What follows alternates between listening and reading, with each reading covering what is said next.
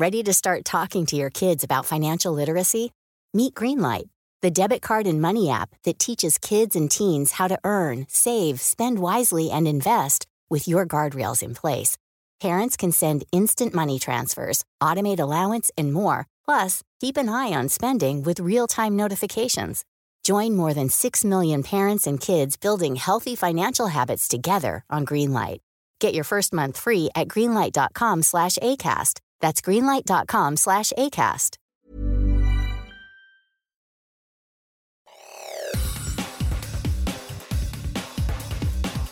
Te saluda Roberto Escalante y esta es la información que tiene para ti Organización Editorial Mexicana.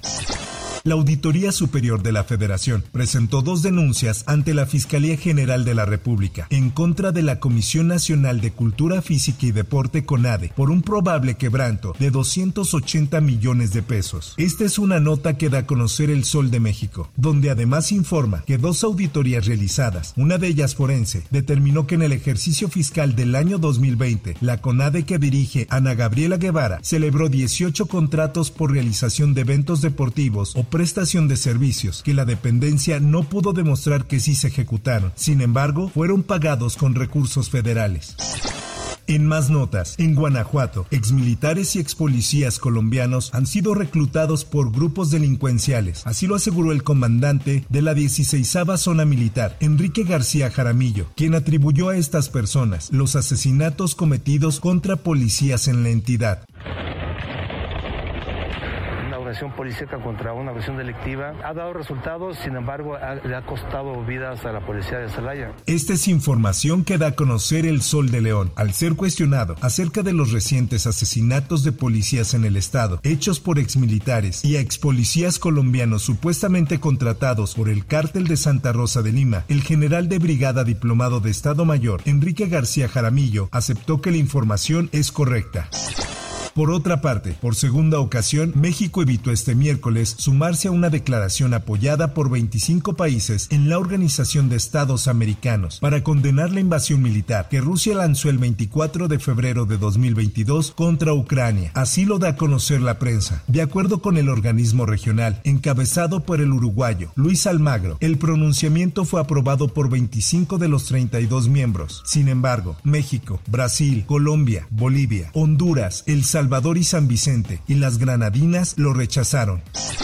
En otras cosas, el partido de Morena eligió este miércoles a sus candidatos plurinominales al Congreso Federal por la vía de la insaculación. Dentro de su lista resultaron electos personajes como José Ramiro López Obrador, hermano del presidente de la República, el vocero presidencial Jesús Ramírez Cuevas, el exalcalde de Miguel Hidalgo, Víctor Hugo Romo, el actual diputado y exgobernador de Michoacán, Leonel Godoy Rangel. También hay candidatos como el panista expulsado de su partido, Ricardo Musquiz, el periodista Jorge Gómez Naredo, el ex candidato a gobernador de Tabasco, César Raúl Ojeda Subieta, y la cantante y actriz Jesusa Rodríguez. En más información. Pero cuando se daban estos hechos y estaba Saldívar, se hablaba con él y él podía, respetuoso de las autonomías, de los jueces. La barra de abogados acusó que existió conflicto de interés entre el presidente Andrés Manuel López Obrador y Arturo Saldívar, mientras este presidió la Suprema Corte de Justicia de la Nación. Lo anterior, luego de que el mandatario reconociera este miércoles que cuando Saldívar fue ministro presidente de la Corte, se acercó a él para persuadir a jueces de no liberar a personas con un proceso penal abierto. En más notas. Constantemente yo sabía que él hacía, este, ya que él es alpinista, y constantemente él salía a estos rumbos a hacer sus rutas. Entonces esperábamos, normalmente él siempre se reportaba los días de regreso. En este caso iba a ser el domingo temprano, pero él ya no se reportó. Este miércoles se encontró el cuerpo de otro de los alpinistas extraviados en el Pico de Orizaba, quien era el guía de la expedición donde se perdieron doce personas el pasado diecisiete de febrero. Esta es una nota que da a conocer El Sol de Puebla. El secretario de Gobernación de Puebla, Javier Aquino Limón, informó que la persona identificada como Luis Flores Gómez se encontraba a cuatro mil seiscientos metros sobre el nivel del mar. En información internacional. Soy inocente, he sido y estoy siendo sometido a un proceso de manera injusta. Unamos nuestras voces, clamemos a Dios por justicia, porque sin ella no existe la paz genuina que necesitamos todos los seres humanos. El expresidente de Honduras, Juan Orlando Hernández, combatía en público el tráfico de drogas, pero en privado protegía a los narcos. Así lo acusó este miércoles la Fiscalía neoyorquina, en medio del juicio en su contra por tres delitos que podrían llevarlo a la cárcel. Tras la constitución del jurado, que sellará la suerte del exmandatario, la Fiscalía y la defensa presentaron sus versiones, antes de tomar declaración al primer testigo, un excontable de una planta arrocera, que ya había testificado en los juicios del hermano del expresidente, Tony Hernández, y el socio de este, Giovanni Fuentes, ambos condenados a cadena perpetua.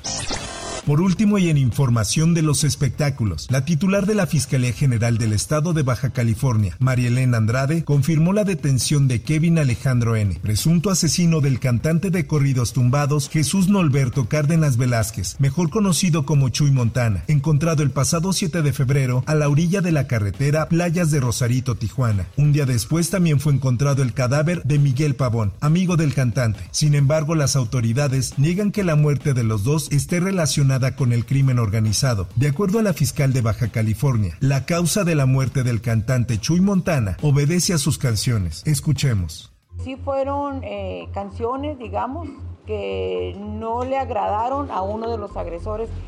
Igual también a lo mejor eh, esa situación se exacerbó por el estado de embriaguez y el consumo de drogas en el cual estaban. Hasta aquí la información, y te recuerdo que para más detalles de esta y otras notas, ingresa a los portales de Organización Editorial Mexicana.